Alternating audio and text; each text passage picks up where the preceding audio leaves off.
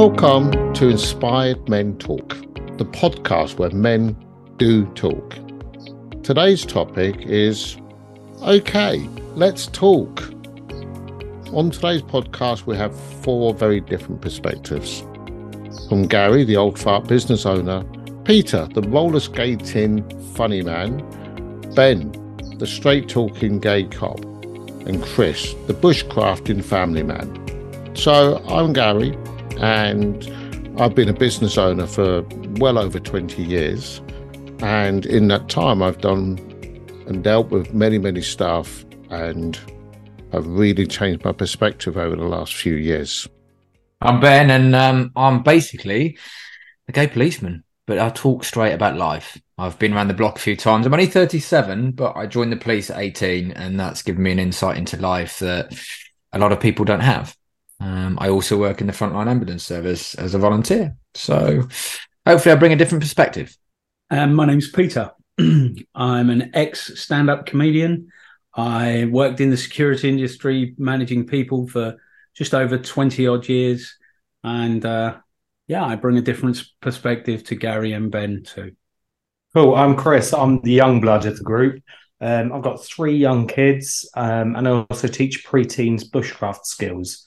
Um, I feel like I can bring a different insight with the work I do within youth organisations as well. Thank you, guys. Hopefully, everybody will be able to recognise who you are and what you do. Today's subject is let's talk. One of the things we hear all of the time as men is that men don't talk. So, how do we feel about that as men who do talk? Peter, how do you feel about it? So, I was born in the 70s, and uh, back then, when I was raised, it was very much you don't talk about your emotions, you keep your emotions hidden. And that I felt as growing up and in my 20s, it kind of left me feeling quite lonely um, because I became very guarded and I wasn't able to be open with people. I found it very, very difficult.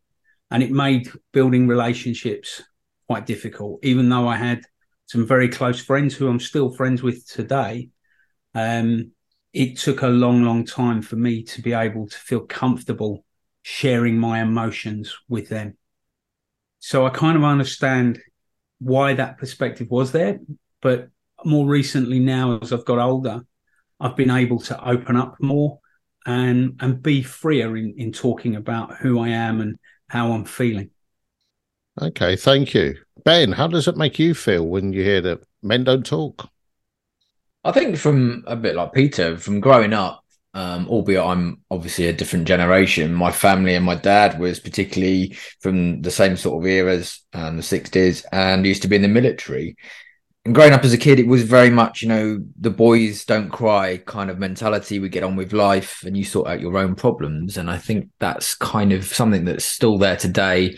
If I take it to when I worked in the police force, it was very much around the incidents we'd see and deal with would be don't talk about it. Or if you do talk about it, you can talk about it down the pub, but then it's over and done with. Go have a pint and then just crack on with life. It, it's all going to be fine. And reality is it's not fine. Uh, and, you know, see police officers commit suicide because they can't cope with situations that they've experienced and can't, talk about it. And there's definitely a stigma as well that you know it, it is a weakness. Reality is is that everybody in life needs to be able to download what they're feeling, what they're thinking, and and have some relief from it. Okay, Christopher, for someone who works with people who are teenagers and pre-teens, and being a younger man yourself, certainly then the old fart who's sitting there talking to you, what does the term men don't talk hit you with? It's interesting because I kind of feel like um, being that bit younger, I've kind of grown through that along with technology, that change in that attitude where, yes, when I was a teenager, perhaps I did keep a lot to myself. But then as I've matured and the way we see things has changed, I feel like I can be quite open. My family were always quite open when I was growing up. So I feel like I can talk. And when you hear men don't talk, it kind of makes you think, well, hang on, am I pushing it a bit too quickly? Maybe I need to hold a little bit back because I don't want to be that weird one. If everybody else is saying men don't talk, maybe I'm stepping out of the box a little bit too much. So I want to hold back a little bit, if that makes sense. Um, yeah. But yeah, I feel like I've grown through that transition. I mean, kind of with the internet and with technology, as that's grown through the 90s and noughties, I think the attitude has changed as well. So I've sort of seen that shift slightly. And I, I feel like I can talk to people. It's just knowing who to talk to sometimes. And yeah. I like to make sure that I can be open to talk to as well. And Yeah. especially working within the youth organisations and working with teenagers, I like to make sure that I can be open to talk to. And that's Yeah. an interesting thing as well. It's interesting because out, out of everyone, I'm the old man here. And I grew up, one, I grew up in South London in a very harsh environment, but also I grew up in the 60s and early 70s was, and any level of vulnerability just showed you as weak. So having a mental health issue, having, you know, reacting negatively to anything you came across or you were suffering was just showed up as you was a weak person. You was perceived as incapable and weak. So you just pushed through it, even though it made you completely vulnerable. You never showed it. And there's a lot of people my age group who don't know how to show how they feel because nobody did and nobody said it's okay to talk. So it was a very different lifetime. And then anybody who now talks, many people my age group, because they don't understand it, still see it as a negative. Because we were told having a mental health issue, having anxiety or depression was weak. Now I know it's not, but many people my generation and older still will perceive people talking as weak. So they actually like men don't talk. Some of them do, I think. I mean, Yeah. Peter, as a stand-up comedian, how did that men don't talk fit with that? How did it make it easier or harder? I think I, I so I used to perform as a character in my in my stand-up comedy because I didn't feel confident enough to talk as myself. Um, I, I felt if I, I would speak as a character because it was it was kind of a, a barrier, a layer of protection, so that if I got rejected by people from not laughing, it wasn't me; it was the kind of the character. So from a from a stand up perspective, I think it, it was always something that I'd hidden my true self. Um, and again, I think that's just something that I was kind of it, it, it stemmed from my childhood upwards. But is that not a a comedic thing to do, or was it actually a level, a, layer of protection For me, yeah, for, for- you're right. People do character comedy all the time, but for me, it was actually a protection. So I'd, I'd started doing some stuff as myself, and then just felt like I couldn't share, and so the character was born out of necessity, not out of creativity. was that It's because? interesting. Go on. Sorry, it's interesting. Do you feel like that sometimes falls into real life as well, not just in the stand up? Do you feel like sometimes you put on that character just going about your day to day? Because I think there- we're yeah, all guilty of that. Yeah, there definitely were times when I was at work and I I would put on the manager persona. It's it's strange. I I did um I had to do a, a psychometric test type thing. It was like a Myers Briggs test thing, and you assess yourself in work and you assess yourself out of work. And the person in the person that marked it said to me, "Oh, you've come, you've scored like a schizophrenic." And I said, Oh, well, that makes sense. I said, Because at work, I'm this very professional person, and outside of work, I'm like a five year old child. And, and that's kind of what the results showed that, yeah, I was putting on very much this suit of armor every day to go to work. And I wasn't really being me. I was being Peter, the security person. And I think we all do that in different walks of life. I suppose it's d- the difference between hey, I've got to act differently in this environment or I've got to change because I'm not happy. I think know? there's an element though, particularly now, and you mentioned it, Chris, about social media and kids. everything's in social media nowadays. So I think there is, you know, it's that competition to be, you know, these people keep up with the trends, be whoever is in the latest trend, and not show those signs of weakness. And we also see actually an awful lot that comes around in terms of all this bit about men don't talk, men do talk. How how, how is it managed? What's good mental health? What's not? It kind of creates a barrier, in my view, that people don't know what they should be you know, because it's mm. too much there. Uh, particularly for the younger kids in life growing up, what's right, what's wrong? You know, there's so many different options there now. Where I guess one sense it was probably not right if we look back at you know from generations where perhaps the old farts grown up in, uh, and and you know roller skating Pete uh, the same, but there was clear blinds between the the roles and definitions that maybe men should be doing albeit that there wasn't necessarily an acceptance for for the space to talk. Nowadays, I think there's no sort of clear direction or agenda for anything. Yeah, for for from being the old far, I think it, there was a comfort of we knew where we had to be and what we had to do. Even if we didn't like it, we still had a place, and it wasn't the right place. And with that, you know, history has borne that out. However, you know, we don't know if the pendulum swung too far because we now don't know whether we should talk, shouldn't talk, who we should talk to, who we shouldn't talk to. It's it's becoming very complex. But what I know is I talk openly about how I feel. You all guys do. I know you all well, and you do. And I see, as a mental health practitioner, I see lots of other men who need to talk about their stuff. So forcing people to talk about it there when they don't need to. Do you think that's the latest trend? Do you think it places an additional layer of pressure on people to actually think I've got to talk about this when equally there's nothing wrong with keeping things to yourself sometimes? Well, Christopher was talking when we spoke earlier about whether people want to talk or whether they feel their information is worthy of sharing. Yeah, absolutely. I mean, I think sometimes you get in this trap with, okay, my problems aren't that bad.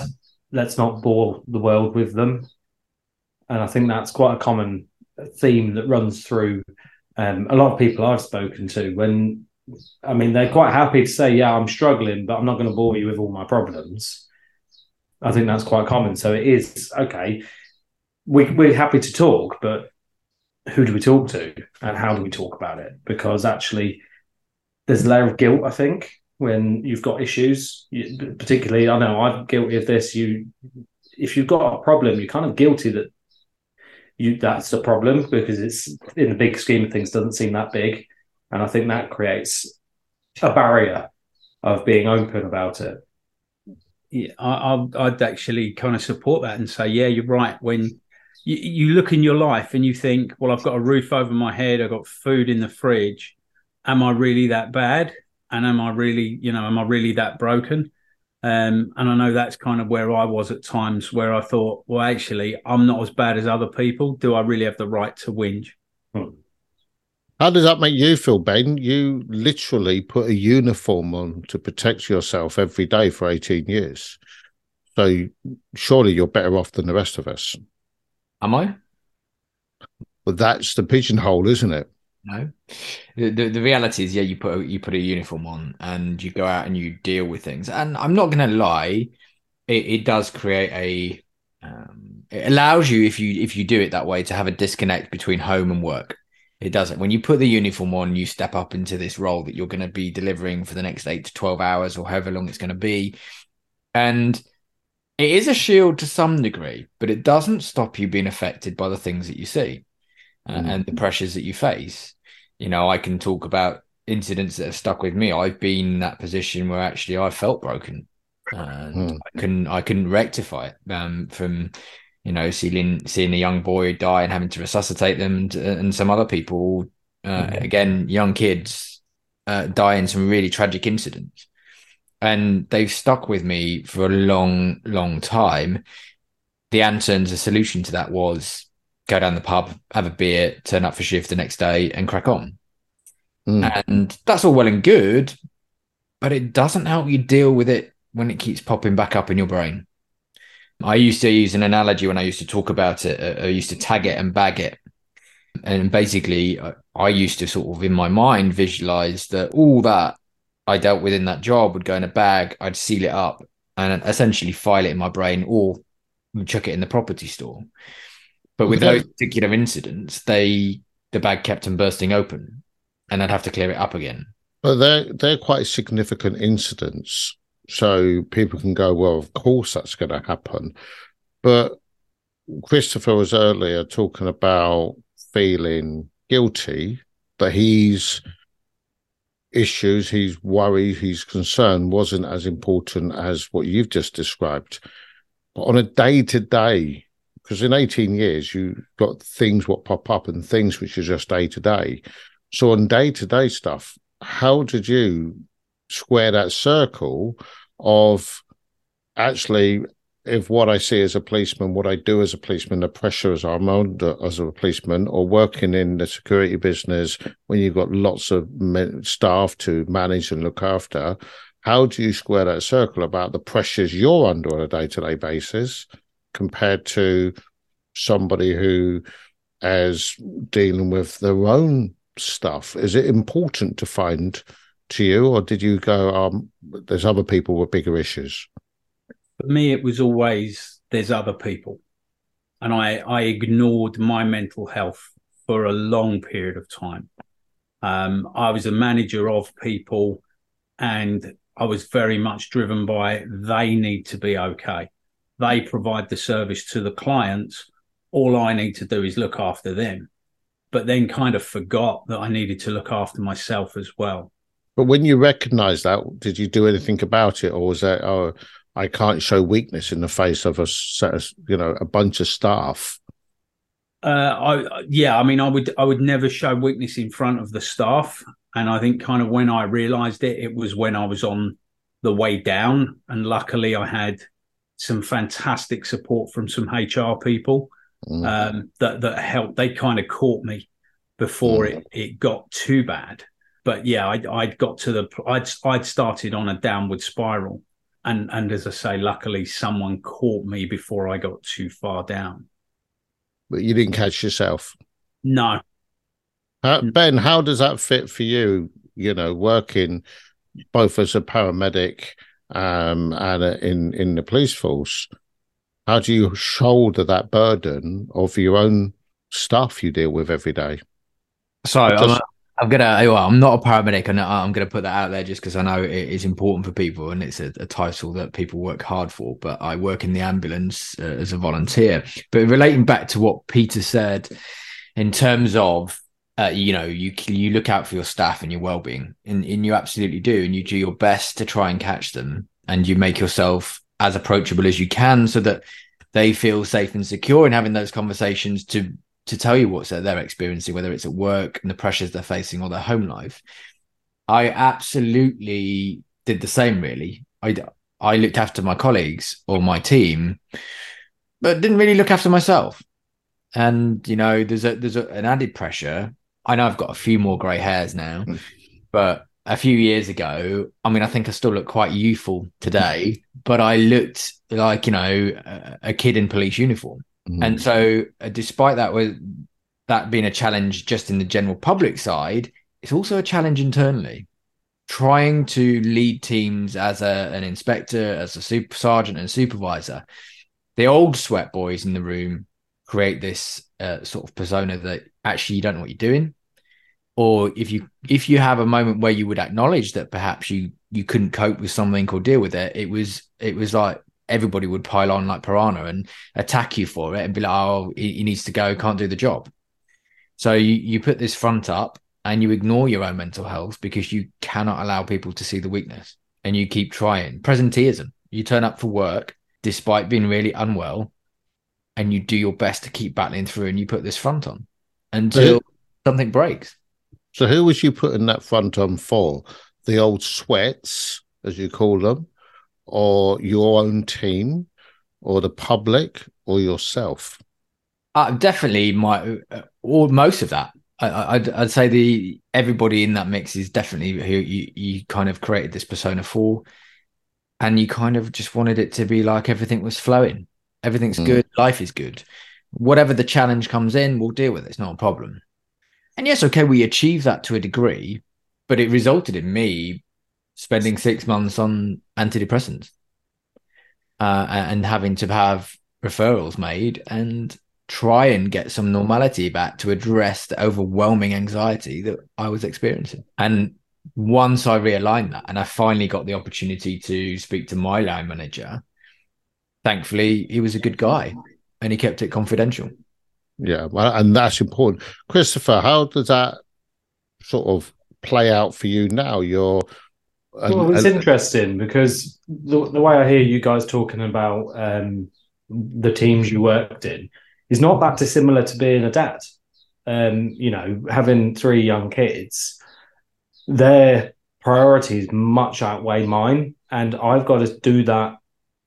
Um, same thing as you guys were talking about, putting on that front that actually I'm okay, and making sure that they're okay first. You know, you do that I, I I know that I've done that, and you bury everything else so that you can be that strong person in their lives, and you put them first, and you make sure that everything is good in their life and in their mental well-being, and you don't really think about your own. Obviously, now going through the stuff that I went through, um, you realise quite quickly you got to help yourself before you can help others. It's the whole oxygen mask on an aeroplane thing, isn't it? It's putting on your own before you help kids, and that's so true.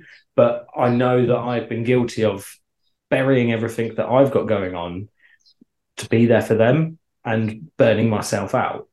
So I think having that, it, it's about where you can find that space to actually acknowledge all these things for yourself. And I think that's what a lot of people my age, and I, prob- I think it's probably the same for you guys, is you don't know necessarily where to turn to start with.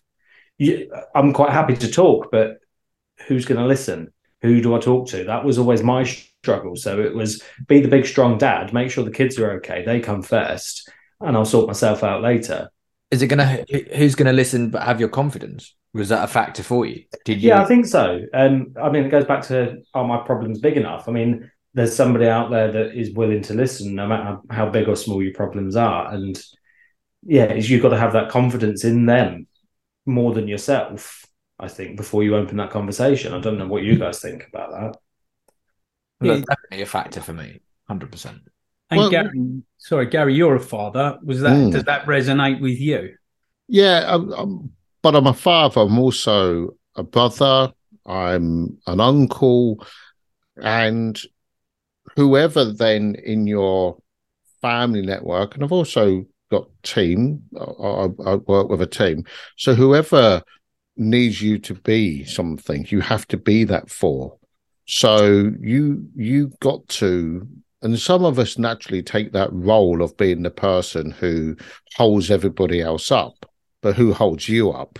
And that's it, it reminds me of that Superman quote where they're falling off the side of the building, and Superman says to Lois Lane, It's okay, I've got you.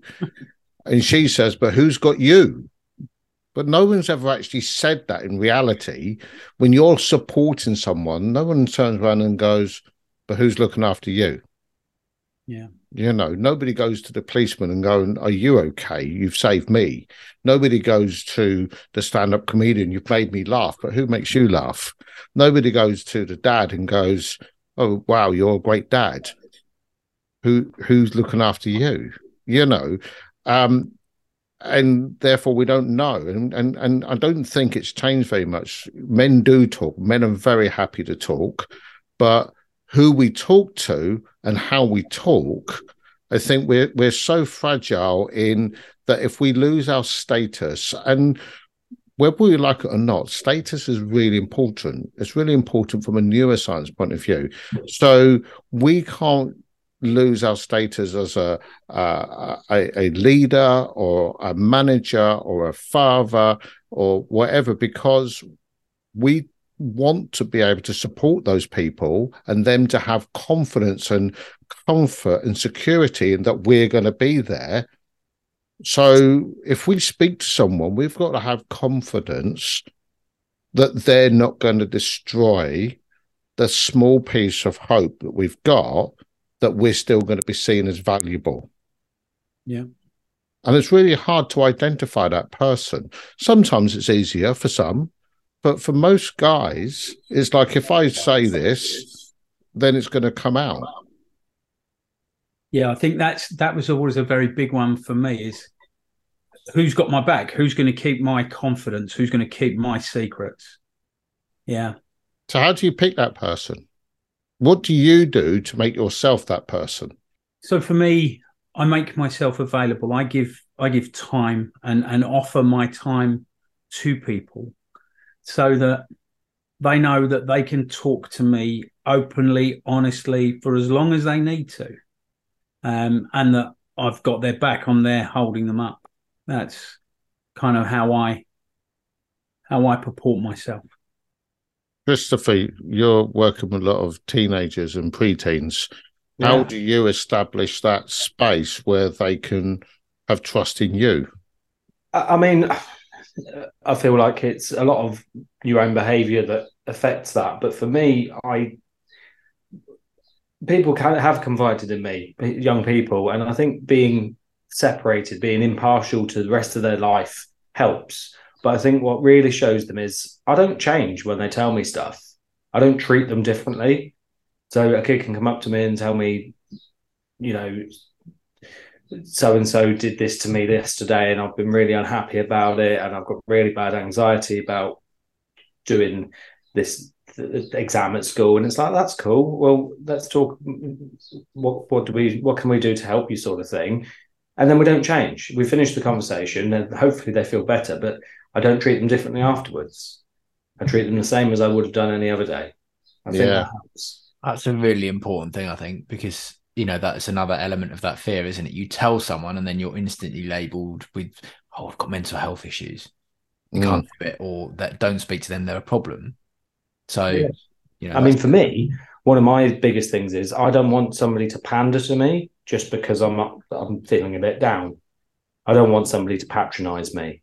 So is if you tell them is are they going to then be careful around you i don't like that so i don't do that to other people benn you've been a leader a manager. How have you managed to open up your door so people can know they can talk to you? Or have you not managed to? I have. It's about well it's about your leadership. I think if you put your people first, that builds trust and confidence. And if you are consistent with who you are and you demonstrate, for me, trust is a massive part of that. It, honesty, mm. having the honesty and the trust. You know, if you don't like something, tell people that you don't like it. Or if they're putting a point of view go across, you can disagree, you can agree, but do it in a rational response and don't belittle them for it. Mm. When they do come to you, it might be over something small initially that they disclose to you. It's about maintaining their confidence because if you mm-hmm. breach it, they'll never come back. And that's and that's really important that if someone confides in you, it's holding that space and holding that confidence for them so they know that you're looking after them you're a safe pair of hands for a better word you're genuine yeah and that's another bit, you know, being genuine. How many times do you walk past someone in the workplace or something and, you know, how are you? Yeah, I'm good, thanks. Yeah, how are you? Yeah, fine, thanks. It, no one really cares how you actually are. It's just an extended version of hello. Mm-hmm. Yeah, absolutely. You have to take the time to make that conversation meaningful. Find out a little bit more. The amount of conversations I've had on stairwells, and suddenly they you can see that there's a problem and it's about giving them that safe space come and have a coffee i'm busy yeah. we can make 10 minutes to have a coffee come and sit in the but, office but that is another important point how do you make time to even notice let alone support. Really difficult. I mean can you even notice? For some people the answer is no. Some people hide it really well. Some people put a really good front on uh, you know this this character if you want to go to like peter's style where you hide behind something.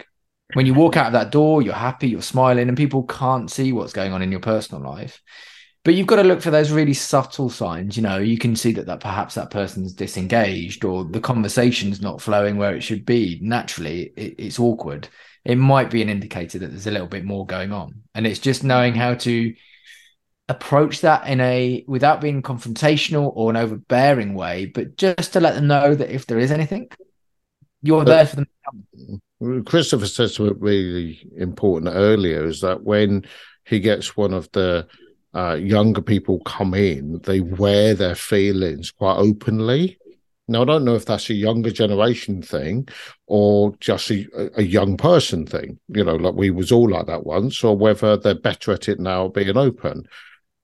I mean, I think with sorry, I think with the younger people, um, there's there's so much nowadays talking about anxiety, talking about different things.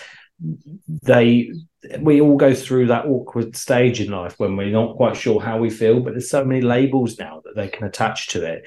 A lot of people by the age of 10 have already diagnosed themselves with anxiety because it's a label that they can use to help them understand the way they feel, which I don't necessarily think is very helpful. Um, but it's it's strapping a label to it, it's pinning it down for them. But then once they've made that decision, they live by it. But is um, it more helpful than not having a label at all and just suffering? That's a really difficult com- one, yeah. Or it's, being confused. It is a difficult one. I mean, it, it, I suppose it depends on how you manage that and how you manage around it. Again, mm. goes back to that. Well, if everybody panders to the label, I can't imagine that being helpful for me. Doesn't mean it would be for everybody. I mean, one size doesn't fit all, you know. Mm. So it's a tricky one. I think but, you're right as well because you know a, a, young member of my family recently came home to. I'm not a parent, but came home to to their mum and said, "I think I'm autistic," hmm. and I've been worrying about it for a long time, and basically listed like you know 10 points off the internet that would show you that you're autistic and so again it comes for me that comes back to having that honesty that conversation where you don't judge them or change how you deal with them and just talk through it sensibly mm and yeah. then say, I don't feel like you have to have a label. Actually, that doesn't apply to you. You're not autistic. But she got so in her own head that she'd stressed herself out for weeks because of social media, mm. internet, and the fact there are hundreds of labels out there now. I think that's definitely going to be a topic of one of our future podcasts. Or that we need to look at social media and the impact on you know, men don't talk or men talk or whatever. To finish off, because I think we could be talking for hours. To finish off, what would be nice is if we could all maybe come up with a time or situation or a person where this they they really demonstrated that it's okay to be not okay or okay to talk. So I remember doing some mental health training for one of the organizations we was working with, and the CEO led the training with talking about her mental health issues that she'd suffered, even though she was now the CEO of a very, very large organization. And very few people who are sitting at the top of a tree will ever talk about, yeah, I was there once and that changed the whole culture of everything we did from then on. Who who else has got something like that they can share? I think if I look at what from the police side of it, I've you know I recently just delivered a talk to the police on mental health, where I openly admitted to people I used to work with and colleagues that actually I got it wrong. I was suffering, and I think it is important, like you say, to share that because it does make it normal. It makes it acceptable to have those conversations without it becoming a, a big drama or a big stigma.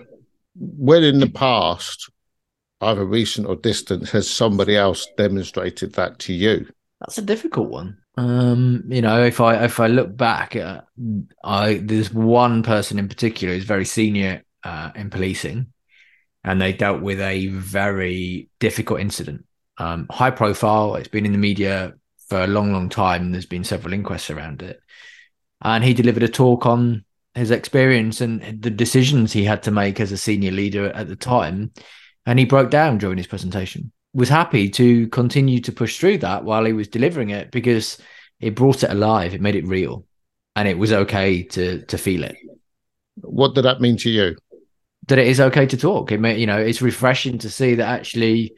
I suppose it's two things that yes, it's okay and it makes it normal, acceptable for everybody else in that room uh, to go forward and lead and hopefully lead with that open and honesty. But it also shows that your career isn't impeded if you are honest by it, because that's another big fear particularly in these organizations, that once you get that stamp on your HR file that you might have anxiety or stress, your career, you can't progress. Christopher, so when has anything influenced you? So whether you've seen somebody demonstrate this, which you which has changed your perspective of it being okay, really. So yeah, I mean, working in youth organisations for a few years now, um, makes me think of one in particular situation where a young young lad, his mum actually approached me because he'd got himself into a lot of trouble at school. I mean, this was a quite a quiet, well managed young man, but somebody had pushed him too far, and he'd got himself into quite a bit of trouble um, where the police were getting involved. And she came to me and spoke to me about it, um, just to sort of fill us in on the situation. And you could tell that it was stressing her out so so much. Um, and I just sort of, as she was telling me about it, sort of kept allowing the space for her to open up with it and say so sort of things like, "Oh, okay, how are you dealing with that?" And let her express it. And I think it was the first time she'd sort of actually gone through it from the not so much the protective mother needs to look after the child, but actually this is affecting me and somebody is actually hearing me out and actually letting me put that across. And that definitely helped her just being able to sort of make it clear because once she'd said a lot of it out loud, I think it made her feel a lot better. And she actually messaged me a couple of days later saying thank you. So, you know, that side of things, it's having that permission, having that space to be able to open up. The question I'm really asking is what's influenced you to be able to do that. So, in the past, or who have you witnessed, or what situation have you seen where somebody else has stepped in and been the bigger person, the, the more open person that went, well, okay, that's okay to do that? That's a quite a difficult one, isn't it? Or has it never happened? I feel like maybe it has, and I take take it for granted, perhaps. Yeah, no, it's a hard one. I, yeah, nothing come to mind, and that's fine.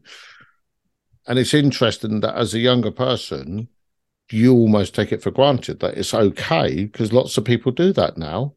Where yeah, someone so. someone as old as me, it's like, oh my god, they're sharing the truth.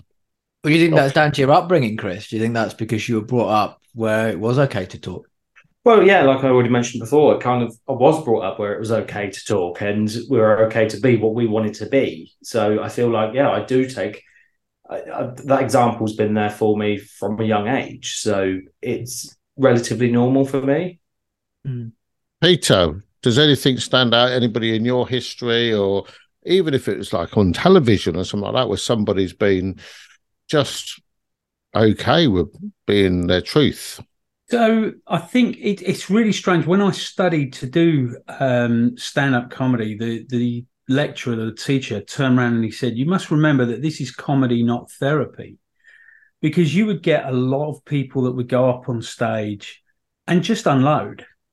Um, and it was them, you know, telling what was going on in their lives. And it wasn't particularly funny or humorous, but it was their way of being open and being able to talk. Um, I can't think of specific names, and I wouldn't wouldn't call people out anyway. But no. that was that was something that was very uh, very eye opening for me. That how many people felt that getting up on a stage with a microphone was meant that they were able then to talk and to just talk about all kinds of very very personal things that perhaps they weren't able to talk about in other settings so i've seen uh, yeah that's probably kind of the most prominent thing that i've seen wow okay so i think we've been running this podcast for quite a few minutes now so, parting tip for our podcast of Men Don't Talk. What would you say to somebody who's not sure whether they should talk or not? Peter. So, one, you, you find someone that you can trust that will hold your confidence and you feel comfortable sharing with. And you will probably find that they will want to do the same and just share because you feel better for it afterwards. Fantastic. Benn, what was your parting gift for our listeners be? I'd say times are changing. It is acceptable to talk, uh, and that's becoming more prevalent every day. So, yeah, look in your circles and find that person you can trust. Or if you really don't feel that you have someone in that in that circle of friends or work colleagues, then pick up the phone and, and speak to someone who's a professional about it. Don't be afraid to have that conversation because that absolutely will be confidential. It will be bound by that. And sometimes it's nicer to talk to someone who you have absolutely no connection to in the slightest, and it makes it easier to offload. Mm. Christopher, what would you say to anybody? Um, I kind of go back to something I mentioned earlier, and you know, um, put on your own oxygen mask first.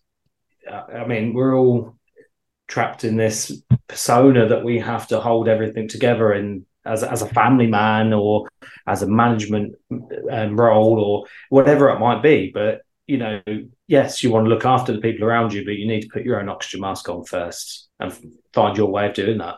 Excellent. So, from my point of view, I think I've got to go from the other perspective but actually make sure that people know it's okay to talk to you. Don't be judgmental.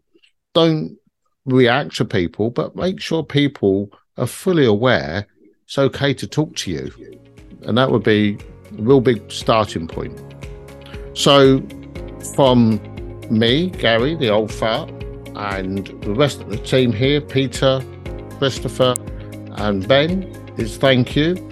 I hope you've enjoyed listening to our first ever podcast of Inspired Men Talk. We look forward to speaking to you on episode two.